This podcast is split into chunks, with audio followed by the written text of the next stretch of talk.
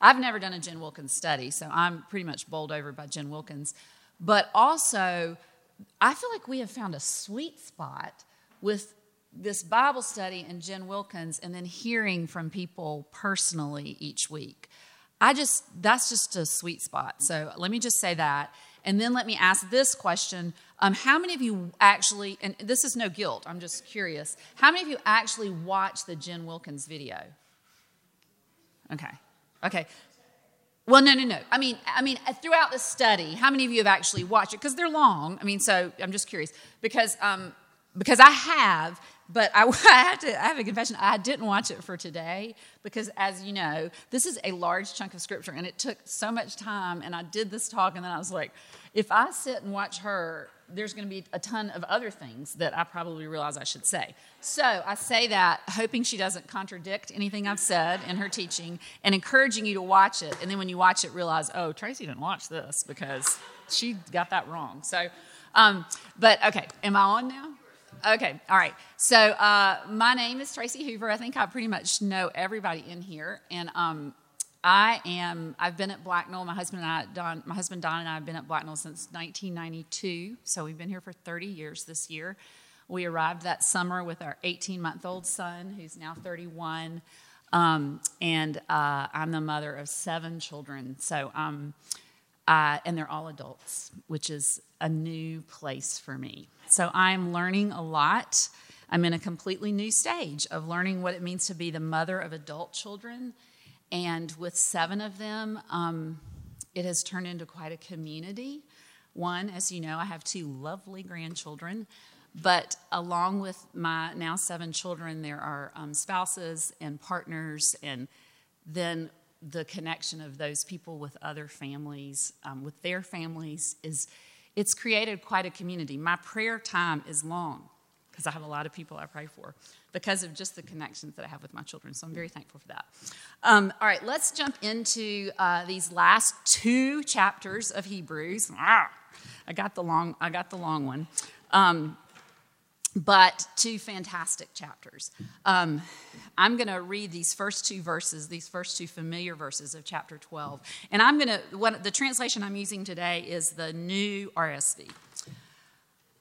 Therefore, since we are surrounded by so great a cloud of witnesses, let us also lay aside every weight and the sin that clings so closely, and let us run with perseverance the race that is set before us, looking to Jesus, the pioneer and perfecter of our faith, who, for the sake of the joy that was set before him, endured the cross, disregarding its shame, and has taken his seat at the right hand of the throne of God.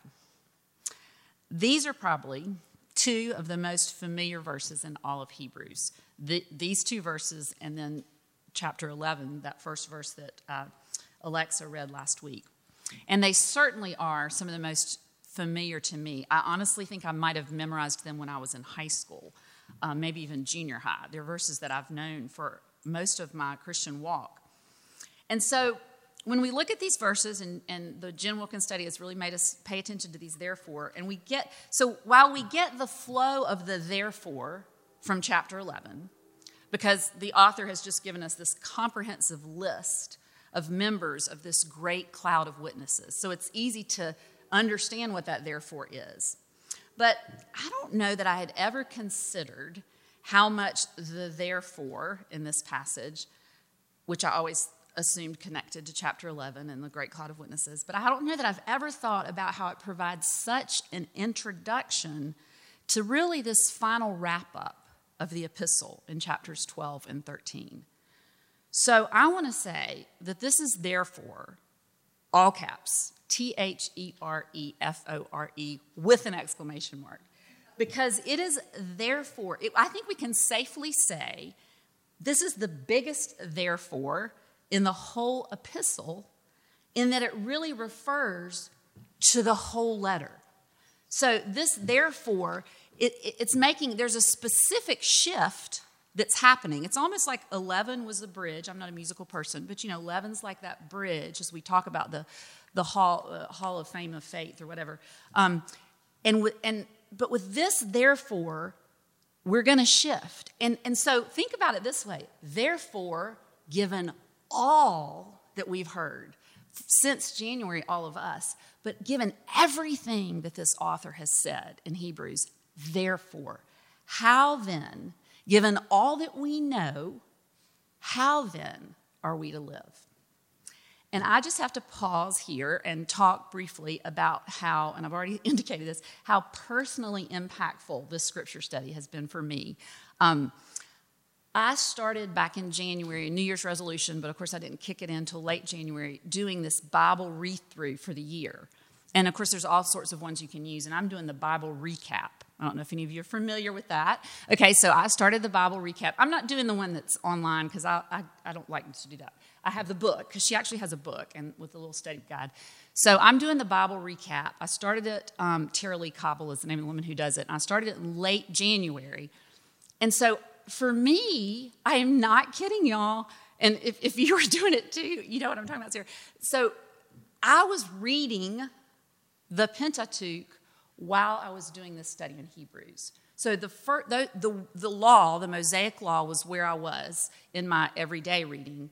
Uh, and then I was doing this Bible study. And it was amazing because I'm reading about these sacrifices, which I think, had I not been doing the Hebrew study, it would have felt like a slog, you know, Leviticus.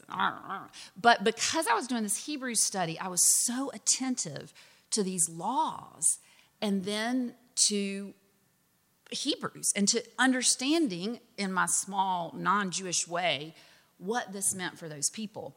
And so, of all things, as we've moved through Hebrews, we got to chapter 10 Jesus, the better sacrifice, that ultimate climax. And we got there, did y'all pay attention?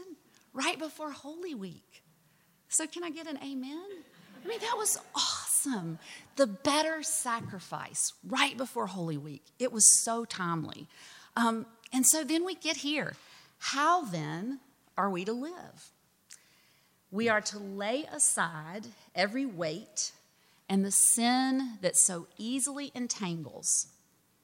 And if that seems impossible, and it is, the writer of Hebrews is going to remind us of how the Father helps us do that. Now, the humor is not lost on me that one year ago this month, I also taught in Philippians 3, uh, Philippians chapter 3, verses 12 through the first chapter, the first verse of chapter 4.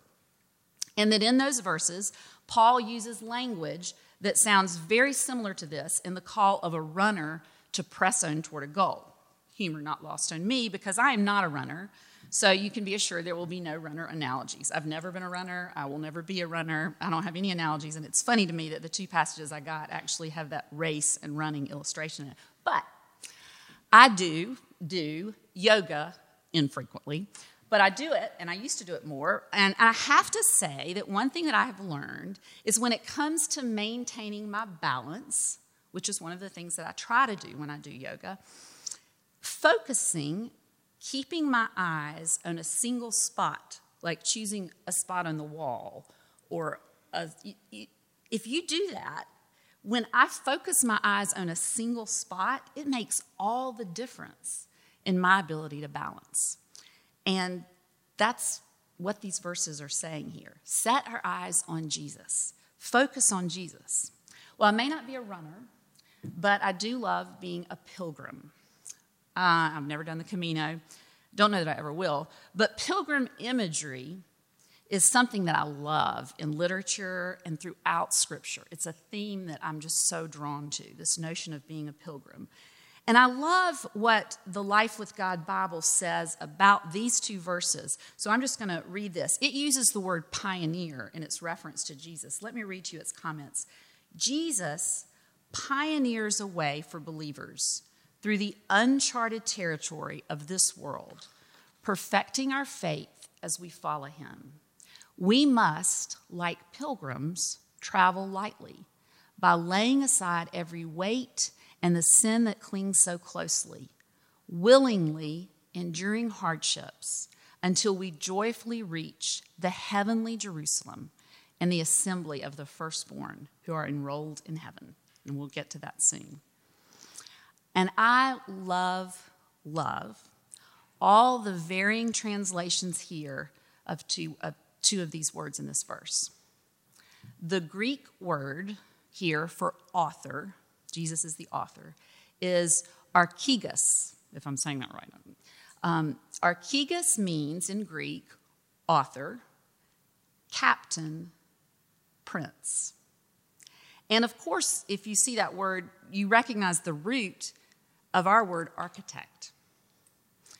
And finisher, the Greek is teleotes, which means one who completes or one who consummates.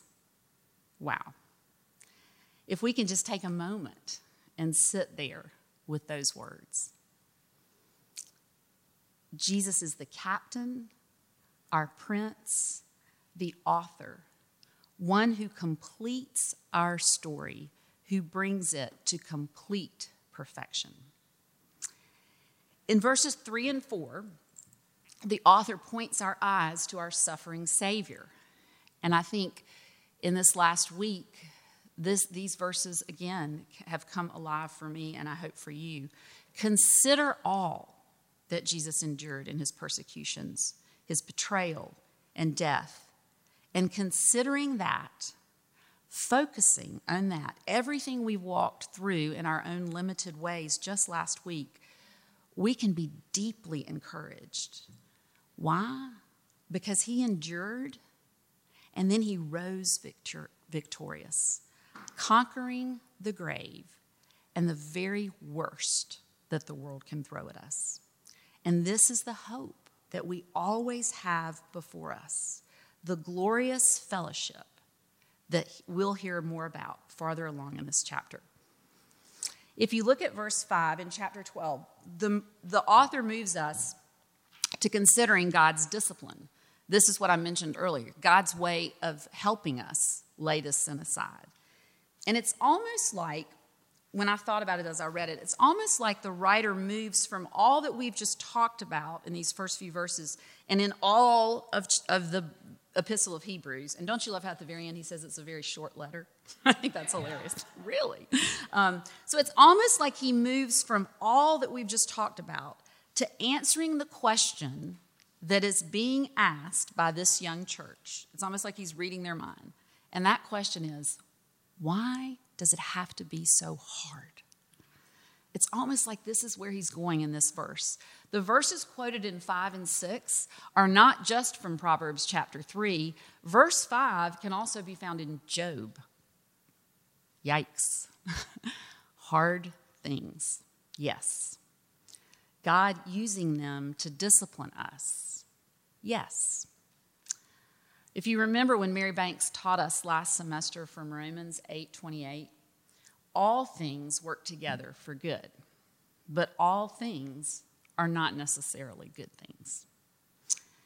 As we look in these verses from, from verse 7 to verse 13, I want to just make this disclaimer that while it's an important exercise, we're not going to spend time this morning deconstructing our relationships with our earthly fathers. Um, I think we know, and if you need to be reminded, let me assure you that our earthly fathers are at best mere shadows of our divine Father, and at worst, grotesque deformations of Him. So here we see, and I haven't watched Jen yet, so I don't know if she's going to point these out. Here we see what I think is the first better in this section. Jesus reminds us that God is the better Father. The better Father loves us by forming our character and doing that well. How does He do it? Well, thank the Lord for His Holy Spirit. And here we see how He provides discipline to shape us. And let me just point out this is not something that is, is needing to be introduced in that Jesus talked about this when he talked about the pruning of the vine. So this notion that it's not easy is is is something that's there in the gospel as well. Discipline is not punishment. The Greek word here again is the Greek word is paideia. Now, paideia actually implies training and instruction. I was an education major at UNC in the 80s, and there was a method of teaching that was briefly, I think, popular then. I was in high school education, and it was popular high, in the high school level, and it was called the Paideia method. So, Paideia, translated discipline here, and most of our text, implies instruction, training, and even nurture, that Greek word. God loves us so much that he wants to complete his work in us. And the writer of Hebrews assures us here that God will use hard things in our life, trials, to shape us. Have you had a few of those? And I love the fact that every person in this room has. So none of us are like, no, that part doesn't click with me. Uh, there was a season in my life many years ago when the sheer number of children I had and the physical, psychological, and developmental needs of all of them, compounded by some serious medical needs of a few of them, landed me in what felt like an eternity of isolation from the vibrant relationships that I had enjoyed in my neighborhood, in this church, in community. I felt like I lived on an island with just my husband and children some of whose demands required more than I ever thought I could give. And the ocean around that island seemed vast and never ending. Now, no one in this room has to reach very far back to think of how God may have done something similar in your life to shape you. None of us have to. This is what's really awesome about COVID, right? I would imagine that most of you in this room experienced a similar form of isolation as we have all endured the last two years of COVID. We have all experienced a stripping away of certain things, the absence of which may have felt freeing at first, but then it became isolating. And as we slogged through the end of 2020 and moved into the spring of 2021, for some of us, despair was no longer on the distant horizon. In that season of my own life so many years ago, and then again in these last two years, through the Holy Spirit, God brought me to this very passage in Hebrews. And I have been reminded that things and relationships in my life are not where my hope lies. It has been a training I like to call it a Paideia point in my life. COVID may have been one of those Paideia points for you. And what might be others? Places in your own life where you have experienced God's training, His instruction, His nurture. Places in your life that have been hard, but from which you have experienced God's goodness. These may be good jumping off places for small group, or better yet, for dinner conversations together. Sharing these stories, and please be willing to share them. We grow, with, we grow when we hear them from one another. Sharing these stories can be helpful only, however, when we land with this question How then will I be changed? And that is a question we always want to come back to when we endure a struggle. How then will I be changed for God's kingdom? These and many, many more, the hard and challenging events of life, are the moments when we are changed. I recently read this in some BSF study notes that I thought was a great, it has a lot to do with what we're talking about. It says, It is easy to forget that you face every event in your life by God's design. When you fail to believe that God has purifying intentions in your trials, you can wrongly see Him as uncaring or punitive. God will intentionally put you in situations where you need to trust Him more fully. Sanctification can be a painful process. God's purifying blows to your idols only reveal His tenacious love for you as His child. And like I said, every person in this room has experienced challenges and trials. They are not good for most all of us, we sense that, but they may be moments of sanctification. and we hope they are. Years ago, in this Bible study, I heard these three words Sanctification is real. It happens more often under the better Father's discipline, and, and it is most often not easy, but it is real and it happens, and we need to believe that. And so I love, isn't it perfect, in verses 12 and 13, as if understanding how tired and wearying discipline makes us feel, the author encourages us with poetic language that's really reminiscent of Isaiah.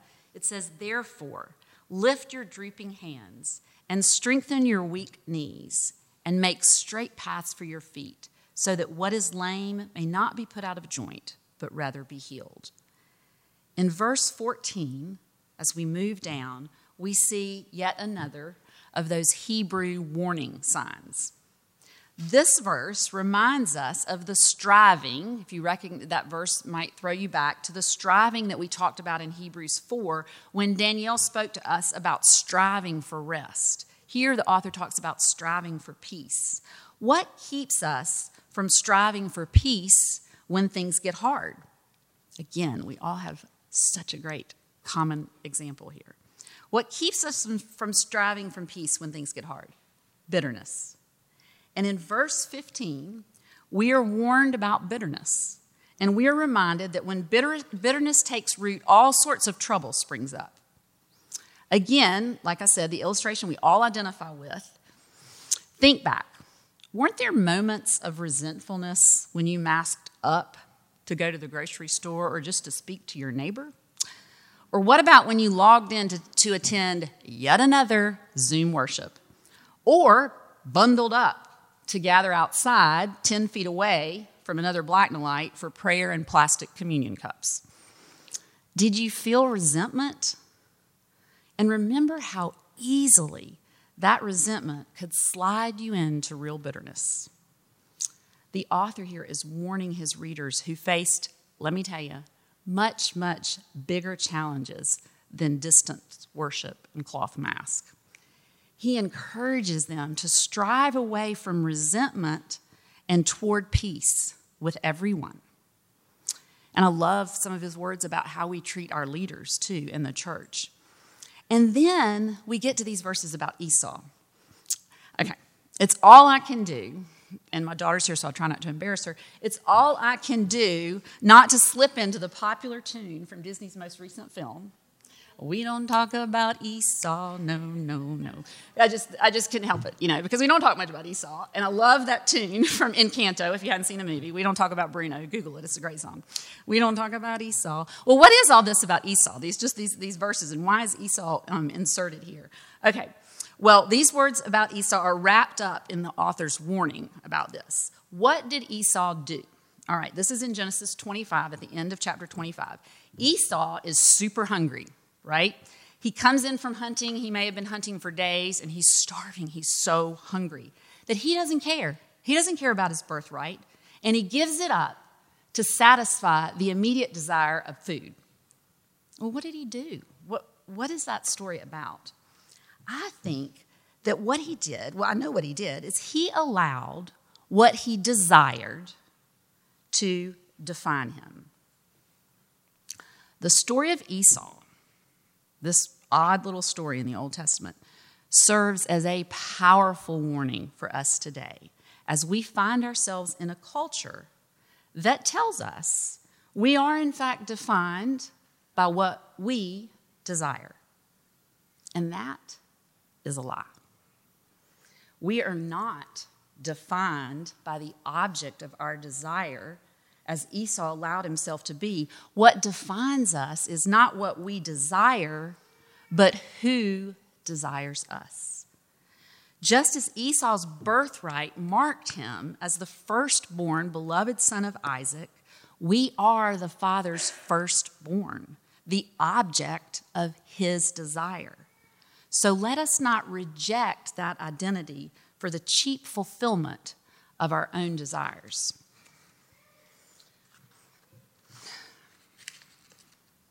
See, my pages are sticking together here.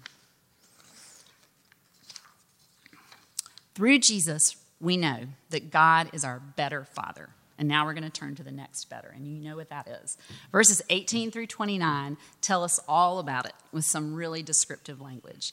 This section begins with the Hebrew audience being reminded of what was, and the story that they knew was the very real and all, A W E, and all, but also A W F U L, the awful presence of God, a presence to be feared.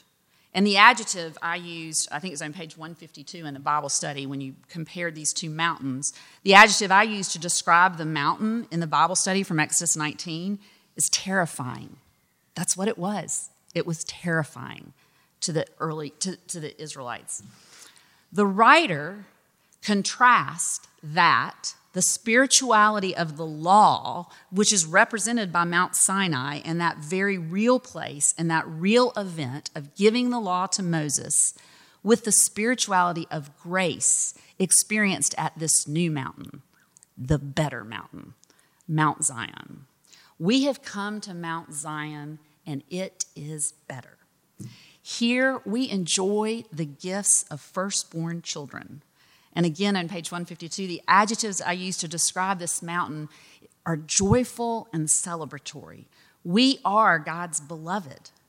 Unlike the old mountain where God laid down the law that required over a millennia of the blood of sacrifice over and over and over, this new mountain, Mount Zion, offers grace.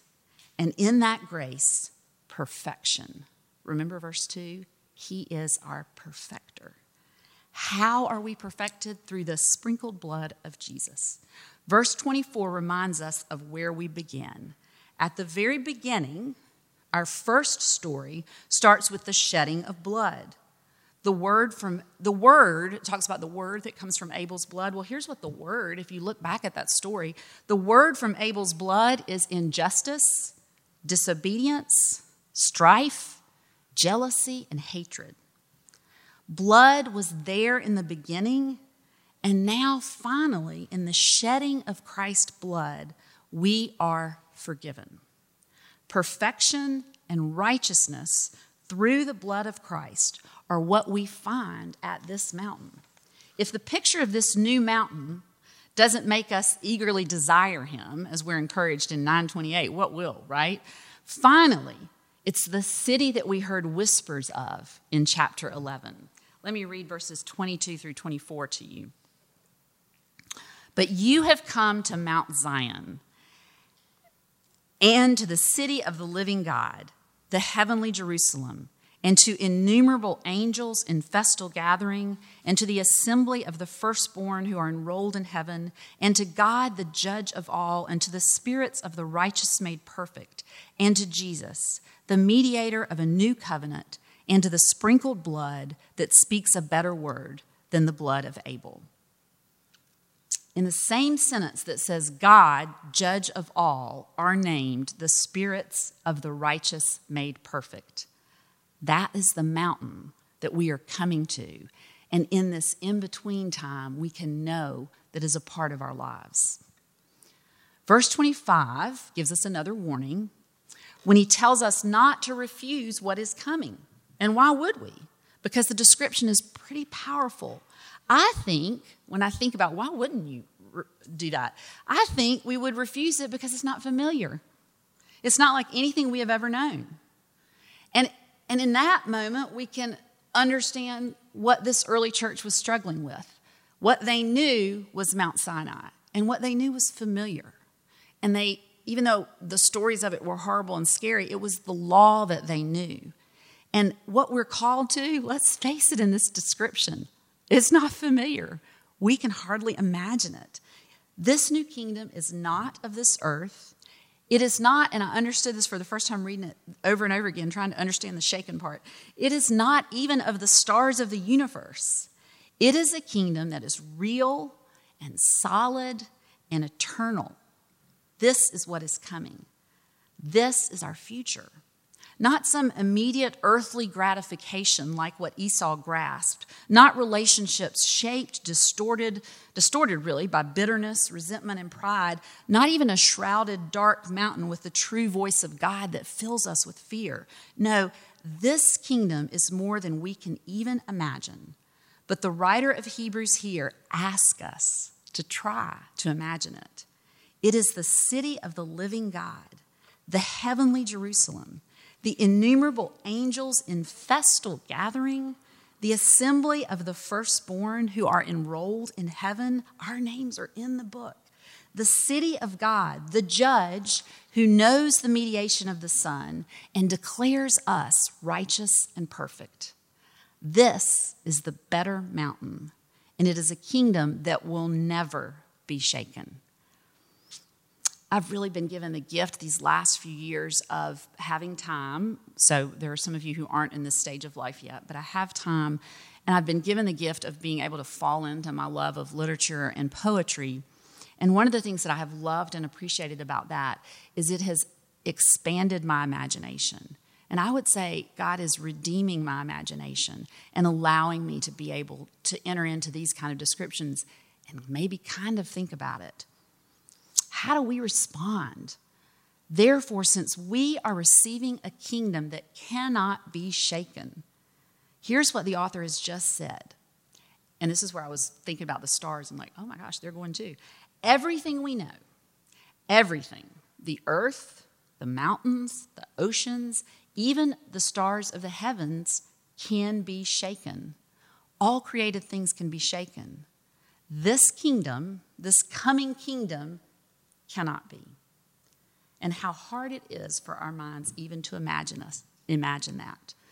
Let us pray that God will redeem our imagination so that we can truly worship him. We respond to the news of the unshakable kingdom with what Marcia touched on with thanksgiving and worship, marked by what? Reverence and awe. I loved how in the Bible study on page 153, Jen got to the nitty gritty, right? She asked us to think about worshiping with reverence and awe. How often is worship, mine at least, defined by what I think about myself while I'm worshiping? How do I feel? I don't really like this song. Uh, should I raise my hands or it might make people around me uncomfortable? I don't really like clapping, don't have a lot of rhythm. this is how I am often in worship. But if we hold these truths, these truths about this unshakable kingdom before us when we worship, and getting back to 12, chapter 1, if we can disentangle from the sin that holds us back, then we can worship in reverence and awe. And I love the Sanctus, uh, Casey, make sure and tell Win this, that we do now before um, communion. And let me tell you why. Because a long time ago, my husband and I were down in Savannah Georgia, and um, just for a vacation, and it was Sunday. And one of the things that we do, you know, I don't know how everybody feels, is if we're on vacation and it happens to be a Sunday, we will sometimes find an Episcopal church to go to because my husband jokes that with the Episcopalians, you kind of know what you're going to get, never really know with the Presbyterians. You know, you know, I'm serious. I mean, if you're just randomly picking a church, you might as well go with the Common Book of Prayer because then you know what you're going to get, right? So we just randomly chose this church, and if you've been to Savannah, you're going to know this church. Is, I think it's Christ Church Episcopal. It's one of the oldest churches in in the country, and it was founded by one of the Wesleys. Um, and uh, anyway, so it's this beautiful small church, but beautiful. And this there's this young rector who I'm just saying, okay, he looked like I think King David probably did. He was just this young guy, and he had this beard, and he was kind of handsome, you know. I'm just saying, he, but he had a he just reminded me, I thought, this is what David looked like. This is what King David looked like. He was just this really great, and, and, of course, he was dressed in full garb. We were preparing to take the Eucharist, and the Sanctus was playing, and I didn't know it at that time. And, and honestly, it took me a while as Wynn was playing it to remember why that was pulling up this memory. Um, and I looked up, and this young priest is dancing as he's preparing communion. He was dancing, it wasn't fake he was getting the elements and he had his robe on and he was dancing. I think he might have been barefoot too. But I was just struck when I saw that. It was a high moment for me. I will not forget that moment. And and now when we sing the Sanctus, it always comes to mind. And I'm just reminded of what this kind of worship can look like for us. You might not see me dancing my way up to the table, but I'm just saying. Um, all right. Okay, so I love, okay, let's see. Where did I, where did I, that was a, that in my notes. All right. Um, okay. Yeah, so I've done all that. All right, come, Holy Spirit. Change the way we worship. That's what we want to pray. Um, as we come to the concluding chapter, so we're at chapter 13 finally of this beautiful epistle, the writer turns our minds again more specifically to how then we shall live. And I love that the way he or she begins all these admonitions are with these simple four words let brotherly love continue. And that's, as we know, not just brother, brother, it's sisterly love. Let brotherly love continue.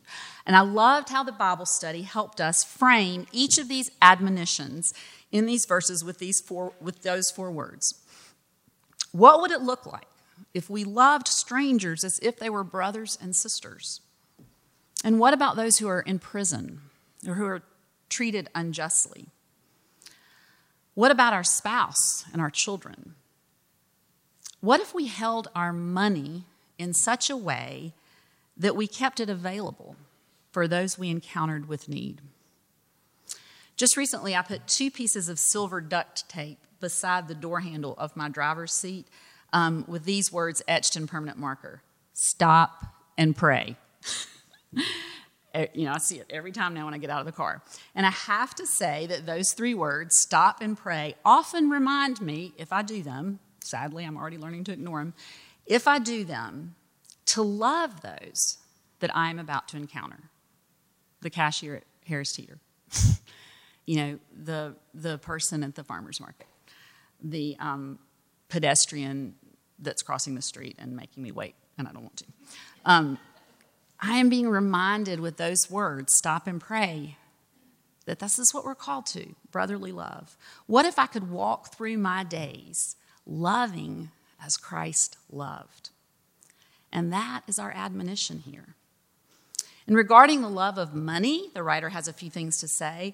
He directs us to God's word in Deuteronomy chapter 31, verse 6, before the Israelites were to cross over into the promised land, and also those verses in Psalm 118. Let's see, he says, um, Keep your lives free from the love of money and be content with what you have, for he has said, I will never leave you or forsake you. So we can say with confidence, The Lord is my helper. I will not be afraid. What can anyone do to me? Interesting verses here about the love of money. What do these verses have to do with money, or should I say the love of money? Well, let's stop. Why is it that we love money? None of us in this room would admit we love money. But why is it that really there's parts of us that love money? I think we could all answer this because money gives us a worldly sense of security. And I don't know about you, but I know that I love feeling secure. The author of Hebrews reminds these believers of this great truth that was really at the core of their heritage God alone is our security. And we need to be reminded of that every day. Verses 9 through 13 give us what I consider a hidden Easter egg for sure. Mark talked about that on Sunday. Our Bible study, and this goes back to my reading um, the first five books of the Old Testament while we're doing this Bible study. I, I felt like I, gra- I grabbed this really quickly, and it might not be right, and Jen might not say anything about this in her thing. But our Bible study references Deuteronomy 18.1 and the instructions surrounding the sacrifices offered under Mosaic law. The Levitical priests were given permission to eat of most of the offerings sacrificed in the altar at the tabernacle. That was how they got their food was they were able to eat most of the offerings, not all of them. Here the writer of Hebrews reminds the church, here's my Easter egg, that we have a better food. The priest could not eat. There's this they could not eat the sin offering, which was offered annually on the day of atonement. Instead, that offering was burned outside of the camp. Well, this was a light bulb for me. We have a Savior and Lord, a better sacrifice, who died outside the camp, providing our final and true atonement. This is a sacrifice. Jesus, who suffered outside the camp and is the sacrifice of which, of which we now can partake. This is Jesus' body broken for us outside the camp. It's the better altar, it's the better food. And just as our Savior bore the reproach of the cross outside the city, we too should not be ashamed. Just as he, and this takes us back to the beginning of our of chapter 12, just as he disregarded the shame of the cross, we are called to live lives of humility and, yes, suffering, because on this earth, we too have no lasting city, but we look towards the city that is to come. We are to look towards our teachers and our leaders in the church, making sure that resentment and bitterness have no place so that they can serve us, and I love this phrase, with joy and not sighing. and now, let me just pray for us as we close this wonderful benediction from the very end of Hebrews. So let me pray this for all of us. Now, may the God of peace, who brought back from the dead our Lord Jesus, the great shepherd of the sheep, by the blood of the eternal covenant, make you complete in everything good, so that you may do his will, working among us that which is pleasing in his sight, through Jesus Christ, to whom be the glory forever and ever. Amen.